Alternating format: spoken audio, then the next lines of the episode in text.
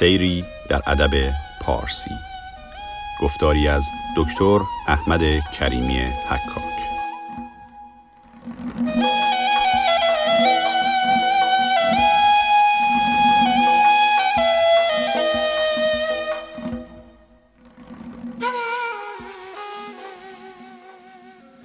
سلام بر دوستان رادیو ایران شهر. من احمد کریمی حکاک هستم و در این سری برنامه ها امیدوارم بتونم شما رو با چند تن از شخصیت های اساتیری ادبیات فارسی و اونطور که در شعر فارسی ظاهر میشند آشناتر بکنم. البته همه اینها مقدمه می‌تونه باشه برای اینکه شما تحقیقات خودتون رو پژوهش های خودتون رو درباره این شخصیت ها روابطشون مقامشون در اساتیر در تاریخ شعر فارسی و در کل تاریخ زبان فارسی در جهان پی بگیرید. امید من همین است که همینطور باشه. دو شخصیتی که اول انتخاب کردم براتون دربارش صحبت بکنم موسا و خز هستند که داستانی داره با هم که از سوره کهف قرآن شروع میشه.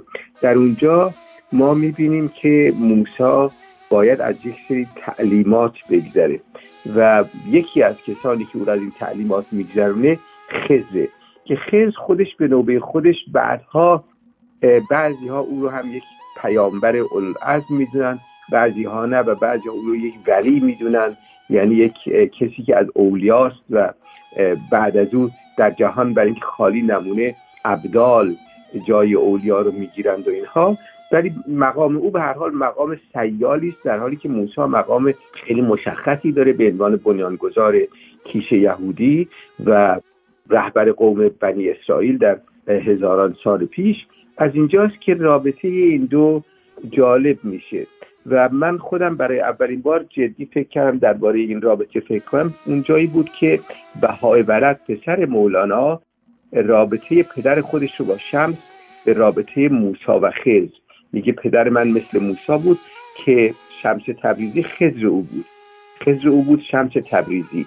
به قول خودش در ابتدای ابتدا نامه من کنجکاف شدم که بیشتر درباره موسا و خزر چیز بدانم و این البته سی سال پیش بود و در این فاصله یک چیزایی آموختم و البته هیچ کس دانشی که داره برای خودش کافی نیست. ولی دیدم که چقدر تجلی های موسا و خز و این شخصیتشون در شعر فارسی بازتاب های جالبی داره. هر کس شعر حافظ رو مثلا خونده باشه می‌دونه که وادی ایمن یا اصاب و ید بیزا یا نیل غم یا بانگگاب یا سامری یا قارون. و اینها کسانی هستند که به هر حال حضورشون وابسته این روایت رابطه بین موسا و است. در هر صورت خداوند ظاهرا تصمیم می‌گیره موسا رو از دورانی بگذرنه که او تعلیمات بیشتری ببینه. البته از خز سخن به سراحت برده نمیشه. در سوره کف در قرآن می‌گوید یکی از بندگان خاص من یکی از بنده های مورد نظر من. ولی خب همین که این دو با هم آشنا میشن موسی جوان و خز بعدا عمر جاودان پیدا می‌کنه این معلوم میشه که موسی می‌خواد در موضع دانش آموزی و فراگیری و طلبگی از خز قرار بگیره. خز با او شرط هایی می‌کنه. میگه من تو را همراه خواهم برد به شرط اینکه اگر من هر کاری کردم حتی وقتی از نظر تو عجیب آمد ایرادی نگیری و پرسشی از من مطرح نکنی. خود همین امر مهم نیست که چرا ایراد گرفتن و پرسش کردن مثلا اینجا منع میشه. برای اینکه گاهی اتفاق میفته که اون کسی که در مقام طلبگی و تلمز هست همه منطقه یا حکمت بالغه اون کسی که داره تعلیم میده بهش برش آشنا نیست و اشراف نداره.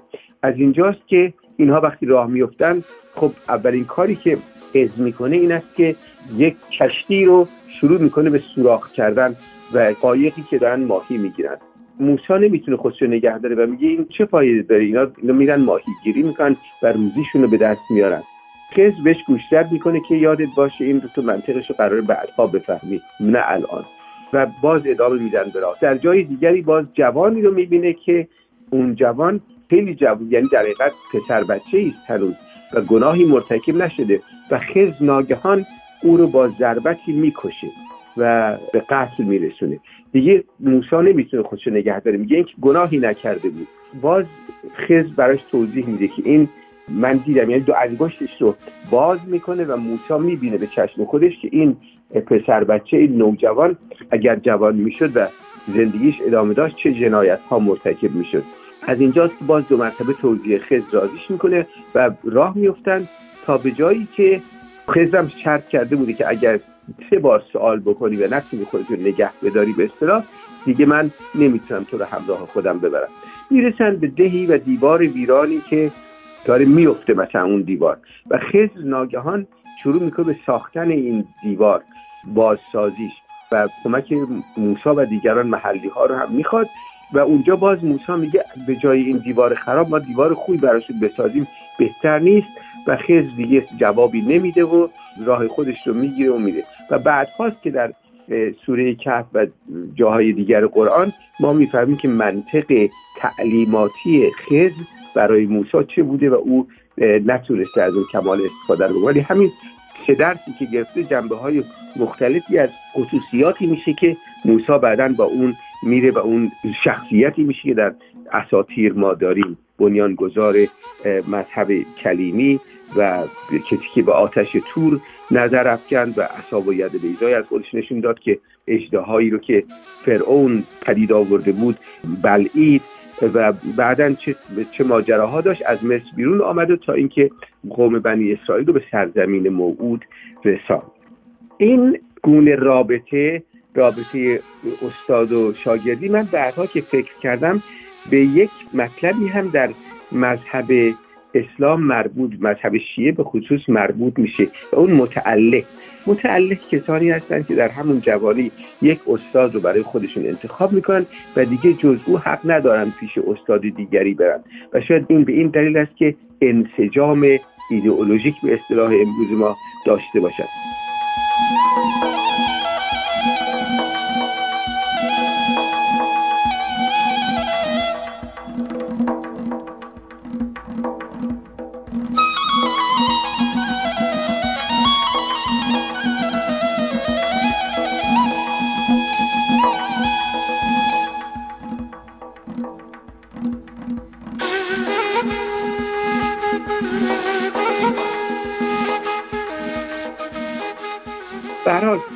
اینها هر دو در شعر فارسی حضور دارند. و بیش از همه شاید من مقایسه نکردم ولی حدس می‌زنم که بیش از همه در شعر حافظ که همین تور و آتش تور و آتش موسا و لمع البرق و وادی ایمن و اصاب و ید بیزا و نیلقم و بانگگاو و سامری و قارون و همراهی موسا با خز کلا و صفاتی که به خز داده میشه مثل خز پرداخته خز خجسته خز مبارک پی و اینها مطرح میشه.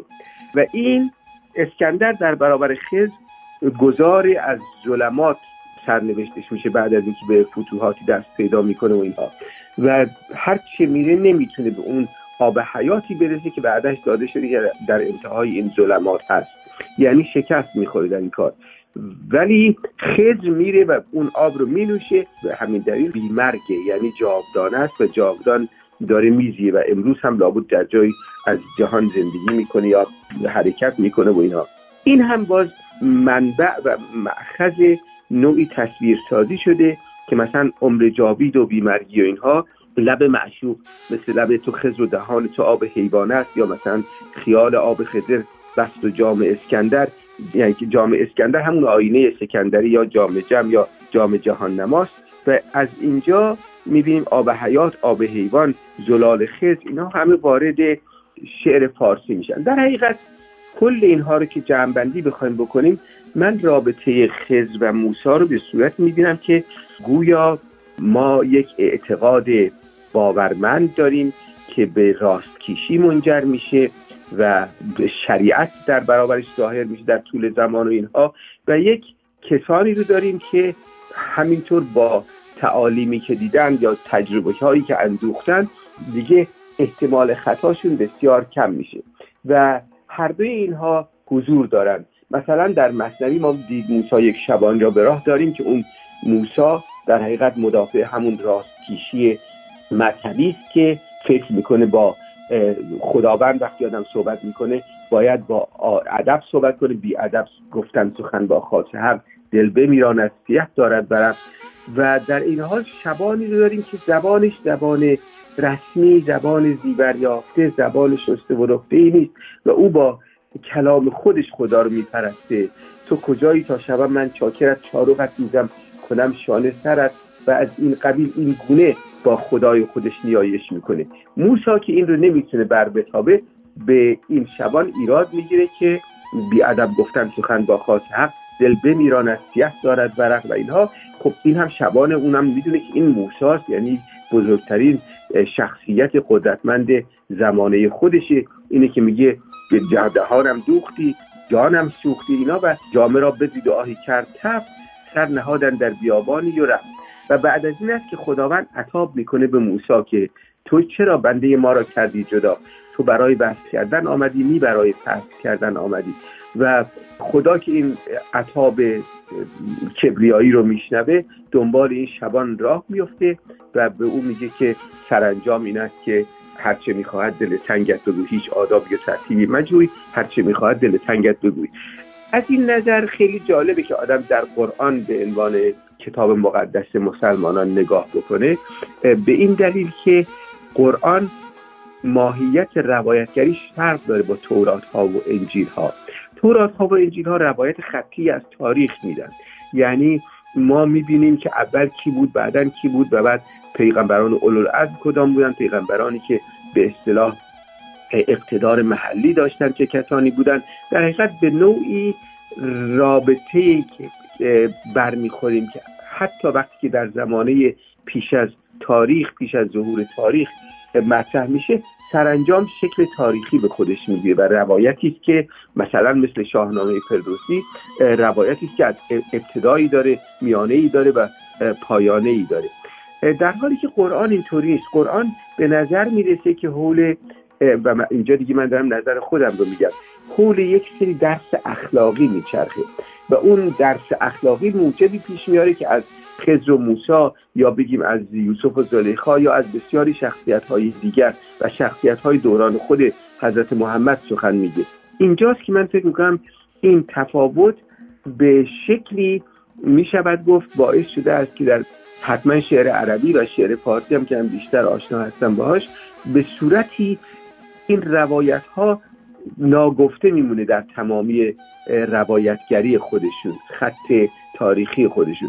و اینجاست که بسیاری از شاعران فارسی زبان این رو شروع می‌کنن و این خط تاریخی رو می‌سازن. مضافن در اینکه خب رفته رفته که شعر فارسی پیچیده تر و پیچیده تر میشه از اینجاست که مثلا در همین قضیه موسا و خز جام جم جام جهان نما آب حیات آب حیوان زاغ کلک یا نمیدم موسی اینجا به خیال قبسی میآید اینها همه جاهایی است که به شکلی می شود گفت. حافظ در این مورد داره به خود داستان مراجعه می‌کنه. خود داستان رو در حقیقت می‌خواد کار بکنه موسا خب می‌دونی از همون اولش در مصر به دنیا میاد در دربار فرعون به دنیا میاد هم مادرش در اونجاست و بعدا رو در سبدی می‌گذارند اونطوری که داستان تورات نقل می‌کنه او رو به آب رها می‌کنن چون فرعون دستور داده بوده که همه بنی اسرائیل نرینه رو که در دوران خاصی به دنیا میاد از دم تیغ بگذرانند و بکشند.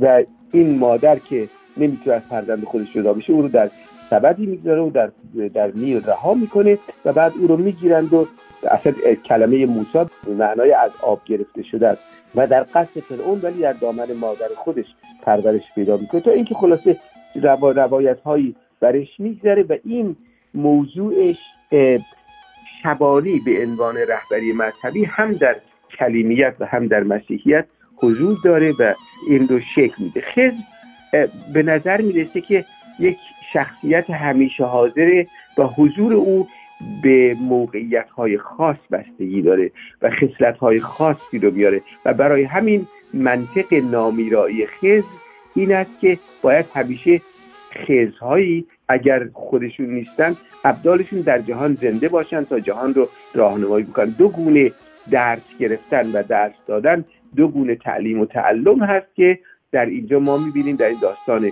موسا و خز به من امیدوارم شما بعد از این وقتی به تصویرهای شعر فارسی فکر می‌کنید بدانید که چقدر از این داستان ها الهام گرفته شده و چقدر موسا حضور مهم نیست در شعر فارسی. همچنانی که مسیح هست شاید بعدا بتونیم دربارش صحبت بکنیم و همه این زندگی های این بزرگان چه پیغمبران اولوالعزم باشند مثل موسی چه حضورهای به اصطلاح حضورهایی در سایه و در تاریک روشنهای اسطوره و تاریخ باشند این هاست که برای ما می‌تونه هدایت بیافرینه. یعنی ما رو به راه راستی که قرآن مثلا می‌خواد مسلمانان در اون حرکت بکنن بکشانه و به سرانجام جاودانگی اگر نه جاودانگی جسمی اقلا جاودانگی عقیدتی برساند من بسیار از شما متشکرم و توجهتون